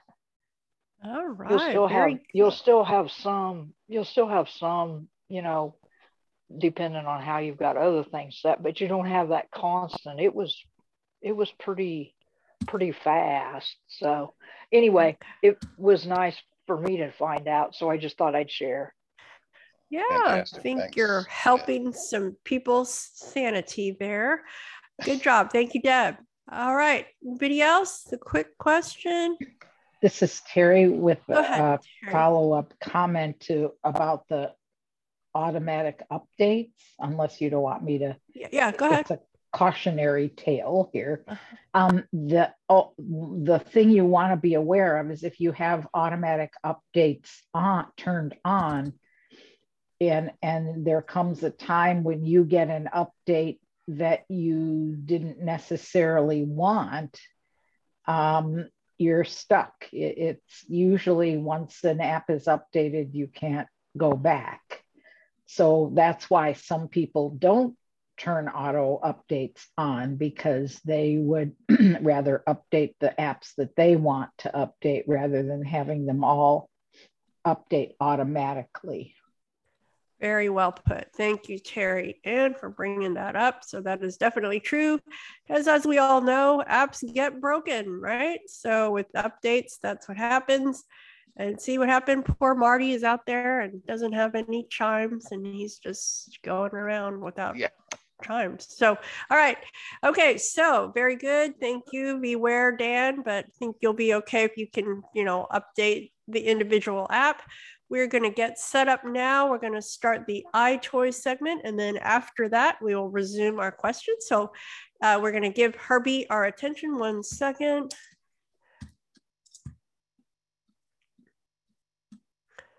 All right, Herbie, you should be able to come All in. right. So we are actually going to give our full center of attention to Shri this evening, who has a very interesting side product for Apple TV. And this definitely, well, you know what? I'm actually going to let Shri do the talking. What do you know? Shri? All right, Herbie, can you hear me? We can. Yes, sir. All right. So, you know, at my household, um, last year we made a decision to move away from uh, cable TV and go to full streaming. And when we did that, uh, we obviously had to buy a streaming device, you know, either through your TV or through like an Apple TV. So we opted to go through the Apple TV. And uh, one of the biggest problems that I've heard about Apple TV is the remote. Uh, they are sometimes people have said it's difficult to use. Uh, and a lot of people have complained that it's easy to lose the remote. And so there's a company that came with a solution for this, and it's the company's called SideClick Remote. And uh, what uh, what they do is it's basically a remote attachment of your Apple TV remote to the SideClick, and it costs. Uh, but the retail cost is twenty nine ninety nine. But I found it on Best Buy. It's on sale as low as fourteen ninety nine. Um, this particular remote attachment weighs about six ounces. The size of it is about five inches by 2.7 inches by 0.07 inches. So basically, it uh, uh, uh, when you attach this remote, uh, your Apple TV remote to the side click, it's much easier to hold, and obviously, you're not going to easily lose your remote. Uh, the SideClick remote comes with eight program programmable buttons. These buttons are listed, um, you know, straight down, you know, one through eight. Just think of it as that way. You know, it's got labels on these buttons, but we as blind users, uh, we can program these eight buttons uh, anyway, any way you want. And the way we program a, a button on these remote is you push down button number one and button number eight. So you you're going to hold down the number one button on the top and the button number eight together at the same time. This will invoke the uh, programming mode. And then all you need to do is then pick one of the eight buttons. Uh, you push that down. And then uh, what you will need is your original remote. And with the original remote, you push whatever button you want to program. And uh, the reason you need the original remote is because it, the, the SideClick uses the IR mode or IR technology infrared, so it needs the, the original remote. Now with this, uh, with the side click, because you have these eight programmable buttons, you know, you can control your turning on your TV on and off, uh, maybe turn your receiver on and off or your sound bar or anything that you want to program eight buttons, you can use the um, SideClick remote. And the way it works is the basically uh, when you get the SideClick for the Apple TV, they also make it for other devices. But for the Apple TV, you basically get the eight button remote, uh, which is the side, and then you get two attachments with the, the clicks. That's why they call it the side click. So you kind of click the uh, the side of the remote, and you get two different attachments because we have two different types of remotes that Apple TV comes with. So it supports any of the Apple TVs from second generation to the fifth generation, as well as the first gen 4K. Um, I don't think it's going to work with the second gen 4K because the series on the side. So um, I'm not sure it actually will work on that. Uh, but what basically what we would do is um, I have got my Apple TV remote uh, with the side click, and so basically I have my attachment uh, that fits perfectly on my uh, first gen uh, 4K TV. And basically, what, it, what like I said, it's two attachments. So uh, on the left side is your side, which is basically where all your eight buttons are. And on the right side is basically your attachment.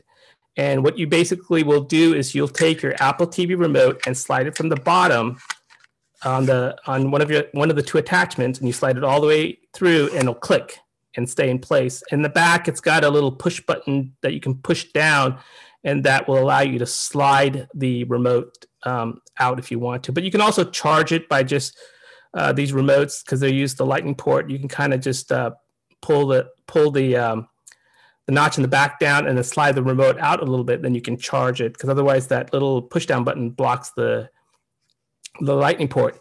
And then what you basically do is you take this attachment and then you can side click it. So you just basically kind of line it up with the with your attachment a little bit below the uh, the left attachment, and then you just kind of click it.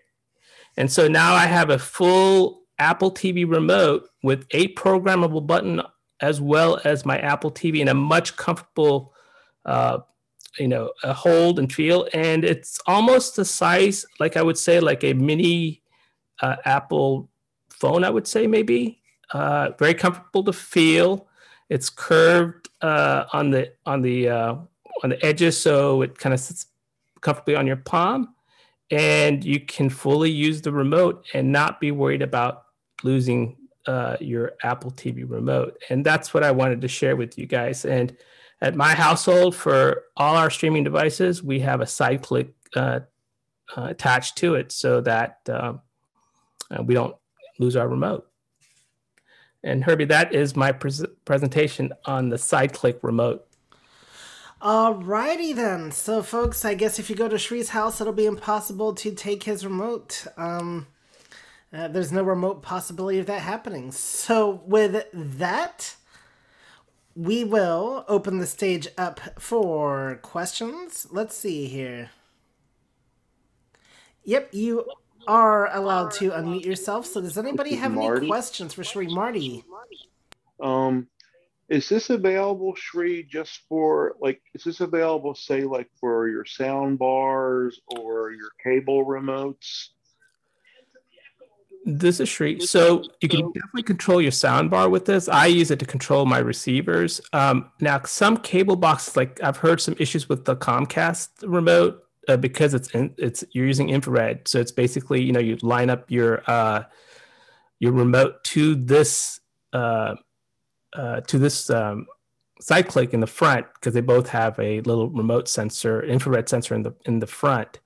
You uh, you do have to line it up, but because some cable boxes have some proprietary stuff in there that uh, it may not go through to the side click remote. Now, when you slide the remote in the side click, um, you don't like doesn't it like push down the remote buttons when you when you or how do you slide the remote in? Like the, the back of the So- remote with no It- it's actually uh, yeah this is Shri so it actually just kind of slides on the top of the attachment. So it's got a uh, you don't you don't you're basically kind of holding it you know and then sliding it uh, like you're pushing a remote from uh, behind uh, the back end of the attachment. So you- you're not holding any of the buttons because you're just sliding it through. And all the buttons are clearly exposed. So um, you have full access to all the buttons on the apple tv remote as well as the side click remote Thanks. All right, thank you, Marty. Who's next? and, and like I said, you know, Best Buy. I think I just ordered one like two days ago, and I was surprised because I typically get it at Best Buy for about nineteen ninety nine. Now, now they have it for fourteen ninety nine. All right, so they're going down in price a little bit, This is especially with Sandhya. these. Sandhya, yes. So, as a person who's lost multiple Apple TV remotes, I'm definitely interested because.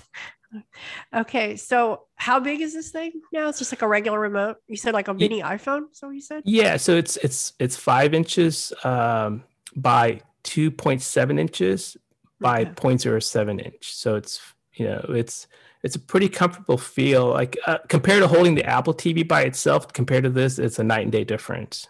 Okay. All right. Thank you. This is Terry. Yeah, Terry. All right, yes. Um, I guess I'm I'm confused. I, I must have missed something somewhere, but how you slide this this gadget into your regular remote, but how does how does that keep you from losing it? Because couldn't you lose the whole darn kit and caboodle still? A- absolutely. I mean, this is not uh, what what this does is if you if you have an Apple TV, you know how small that remote is. It's it's basically paper thin, right? It's very thin. It can easily slide between your couch, and you know, as, as Sandhya just um, told us that you know she's lost a few. What this does is this is makes it a little bit more difficult to lose, but it makes it more comfortable to hold. Got it. Yeah, I've not, I guess I've not seen an Apple TV remote. Maybe that's my problem. It's Okay. probably the size of a. Um, it's probably maybe two inches long and about four inches long, but it's razor thin. Mm-hmm. Yeah, this is Sandhya. Yes, Anya. it's just like a stick of gum. It's like two sticks of gum, gum, you know, run next to each other. That's how. I mean, it's so thin, and it's, and they're not cheap to replace. So you're definitely going to be investing, saving money by getting this thing. Because I think I had to. I mean, a while ago, I think I paid up to like, I don't know. I thought it was 19, nine, may have been 20 30 dollars just to replace that dumb thing. So, all right, thank you. This is Shri. I mean, at some of some of our rooms, we don't even program the eight buttons. We just put it in there just because it's so much easier to hold it. You know, just especially when you're hitting these buttons on the on the remote, it's a much more comfortable feel to to hold and uh, reach the buttons. So some of them we just have it just as an attachment so that it's, it's holding our remote.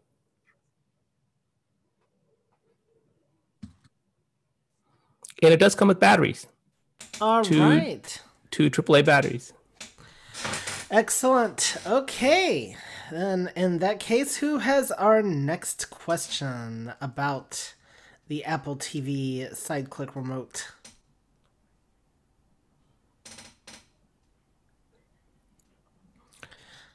All right. Well, Shri, it's uh, the reason why there's no questions is you did an excellent job as always.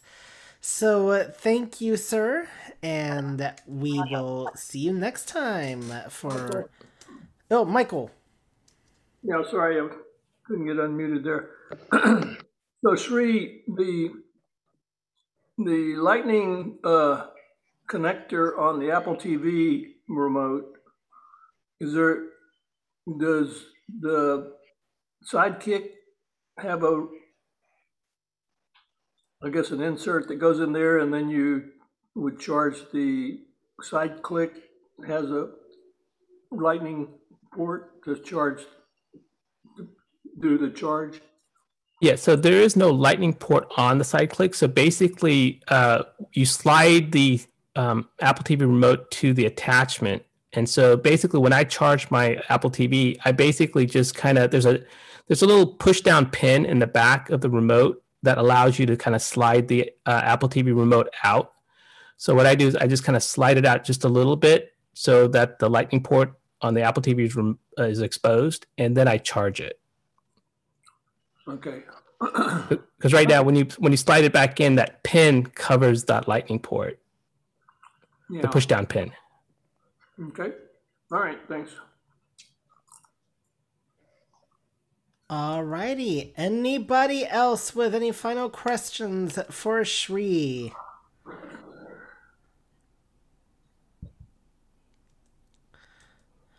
Alrighty, well, this uh, definitely sounds like a great product for you uh, Apple TV remote users, and I don't have an Apple TV remote, uh, Apple TV myself, but uh, if I ever go to somebody's house that does, and I see a stick of gum laying around, I'm not gonna t- t- be uh, touch it or anything like that because it may not be a stick of gum. It may be an Apple TV remote. um, so All right. there you go. Thank you, Herbie. iToys, is very cool, and it was only up to only fourteen ninety nine. Can't beat the price. Okay, thank you, Shri and Herbie. All right, now back to a regularly scheduled program. Who did not get a chance to ask a question? This time is for you. Who has a question? Rhonda. Yes, ma'am. Go ahead. Um, when I am in Facebook and I find a recipe that I like, um, it'll have a, a link in my whatever, you know, uh, what's it called? Anyway, I'll click on the link and at the top I can save the recipe.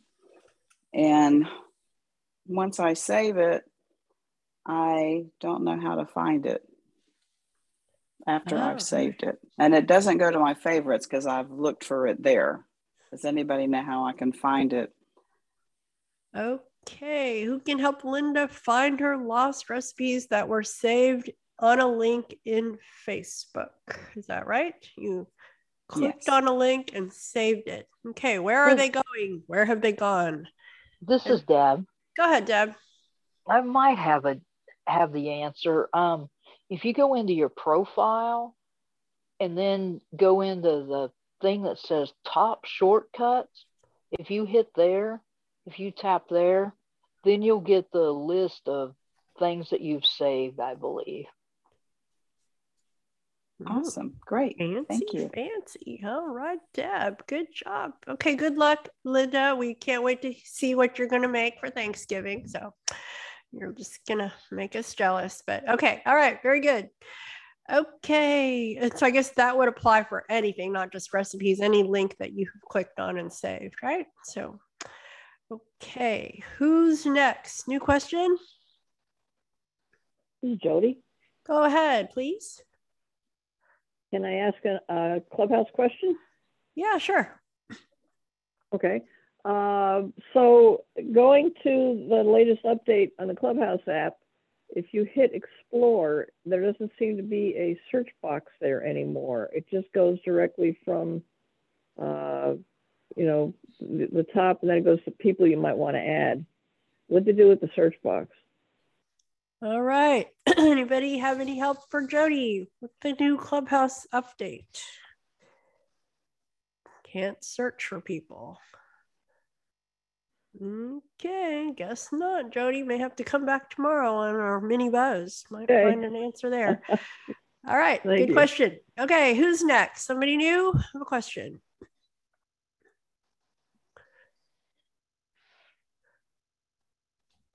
Who has a question?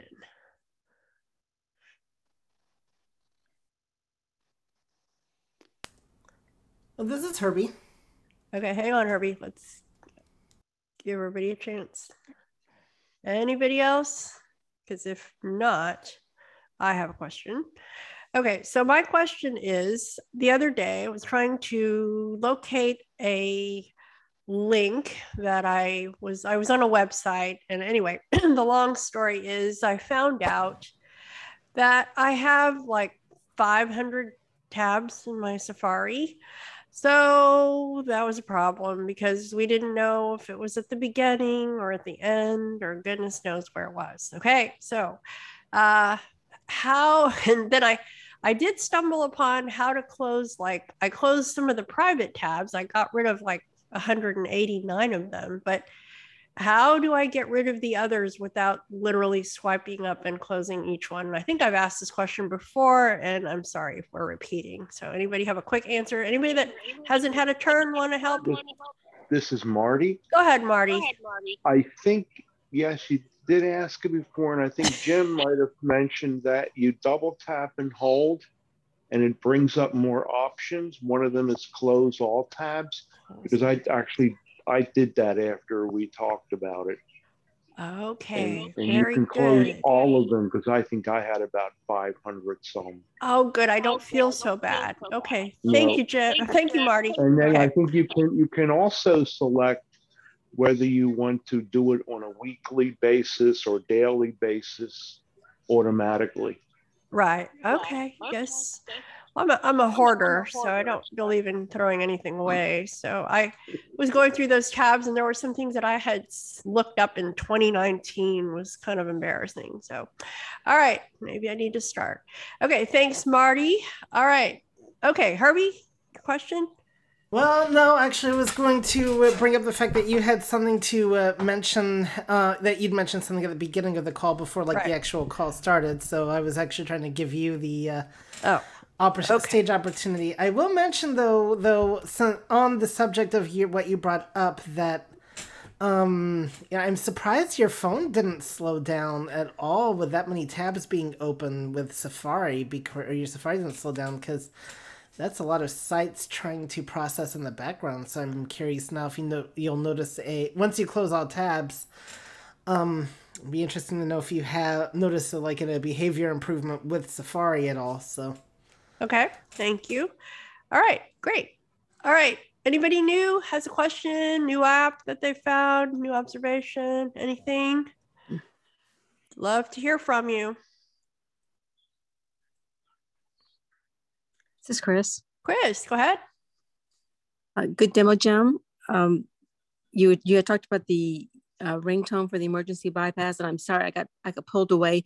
Did you also talk about the text tone for the emergency bypass? No, he did not. Okay, I, I was just going to mention that because I recently found out about this function, and it's come in handy uh, with certain people. that you can actually do the emergency bypass for text as well, not just a call. Oh. So if a child or a Mm-hmm. Friend Teenager. or, or teenager needs your help and they don't know how to use the phone anyway, they only text you. So Well, no, it's for me when they keep telling me, "Oh, I had it on do not disturb. I didn't get it." Well, now they're going to get oh, oh, oh, they cannot ignore you. Oh, Correct. beautiful. Got Mhm. it. Okay. Right, right. Just you know, a little tip. Yeah. Okay. Good job, Chris. Thanks for sharing. All right. Got two things there text emergency text bypass, emergency call bypass. All right. Who's next? Anybody new The question or a prop? I think I should just. Anybody? This is your turn.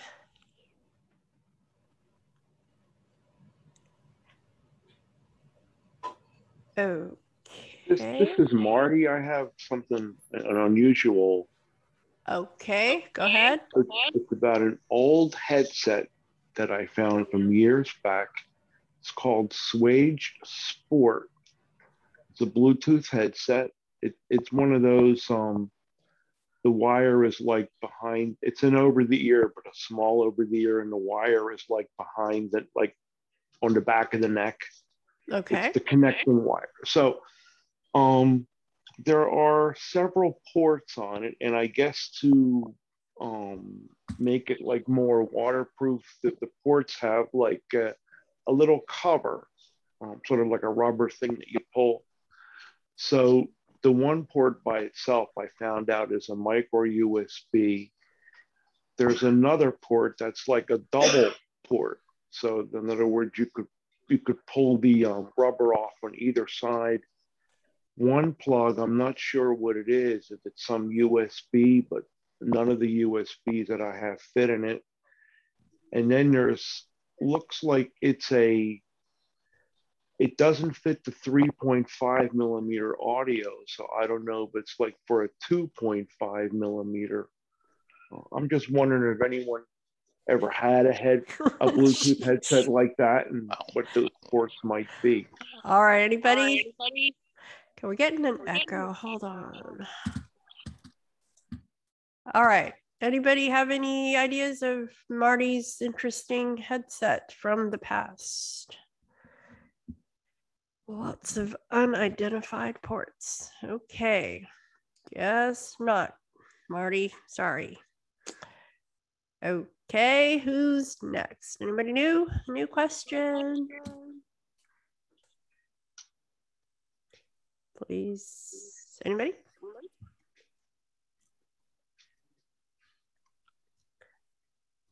Free to ask a question.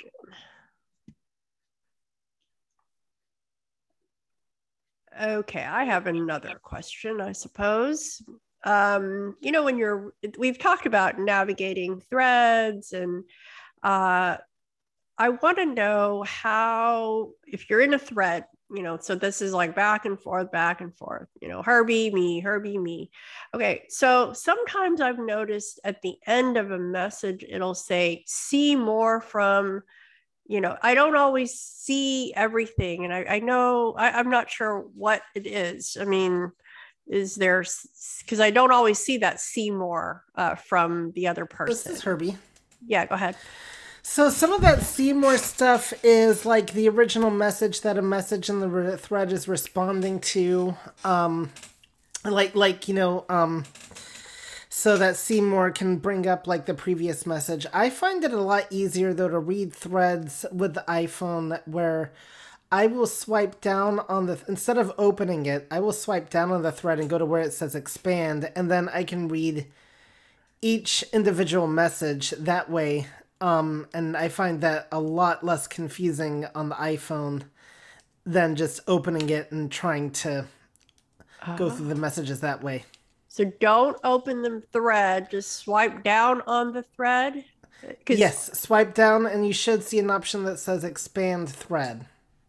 Okay, because I know I've been, I know we've talked about that on this call where we open the message and then there's like 15 people in there and then you're, Yeah. you, you wrote, you wrote her and get to message and all that. So you're, we don't have to do that.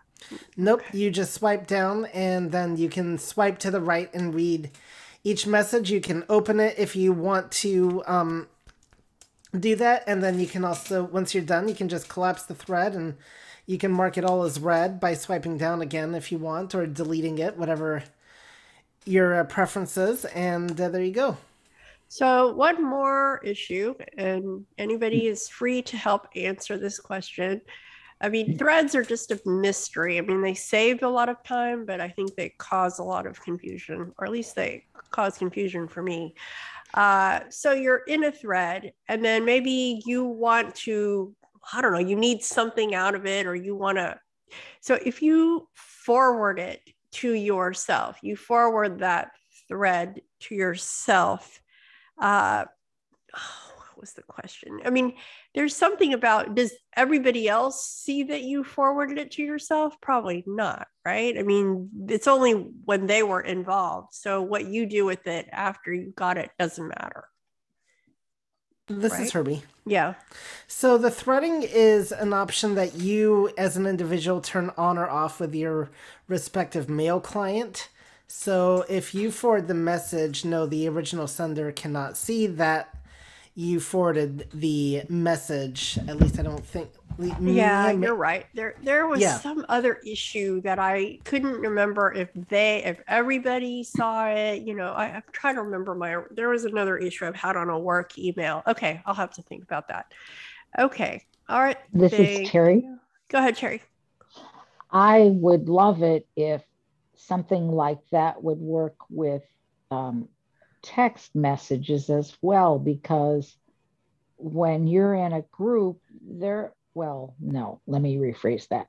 When I'm in a group and I'm getting a plethora of, of texts in this group, there are times when I cannot separate out specific messages and read just one message or the other. So I'm wondering if this Seymour, by the way, he's a neighbor of mine too, in case you wondered. Uh, if this Seymour Well- thing can work in text messaging, or if there's a way to do that so you can separate out and read individual messages. okay yeah i don't think More I've, easily. only seen it in email so one more anybody else the Marty. related follow-up This is Marty. Marty. yeah oh go ahead marty Uh, I wanted to also mention, and because I, I, when I, when I expanded the thread, um, I was a little surprised. But when you expand a thread, say you have ten messages in the thread, they will not be one behind the other because it depends on when those emails came into your um, came in. You'll have other emails that are outside the thread that like they'll be embedded like in between the This other is messages. Terry. okay go ahead terry I don't have that problem. Um, I- there must be a setting that allows that to happen or not happen because I use thread emails and when I expand the thread, I only get the messages that pertain to, pertain to that thread. I never ever have other emails that get in between. So I wonder if there's a setting that allows that to happen or not. okay This we're is gonna Shri. have to go ahead Shri. one last no. no, comment go ahead Nope. Um, I, I was just going to say, I think I know in settings mail you have the option to receive and the threading to whether you want the oldest or the newest to be on the top. But I've never seen uh, another mail get in between a thread when you have threads turned on. Okay, that will be the final word. Thank you again. Thank you to my co host, Jim. Awesome job. And then our iToys segment with Herbie and Shri. So we got lots of cool information today. Uh, we hope that y'all will uh, come back for tomorrow Clubhouse, the iBug Mini Buzz if you have more questions. Uh, then we also have the Mac and Talk from 7 to 8.30 Central on this same Zoom conference line. iBug Night at the Virtual Movies. We're going to be watching A Star is Born. That is going to be an awesome movie. Come find out why we gave Chris some bubble bath. Uh, then, of course, we will wish everyone a happy and blessed Thanksgiving. And we are so thankful for all of you for participating and being a part of the call. So, thank you, everyone, and be safe and have a wonderful Thanksgiving. Good night. Thank you. Sandy, which version of Star is Born is playing? Uh, 2018. Thank you. The new one, yeah.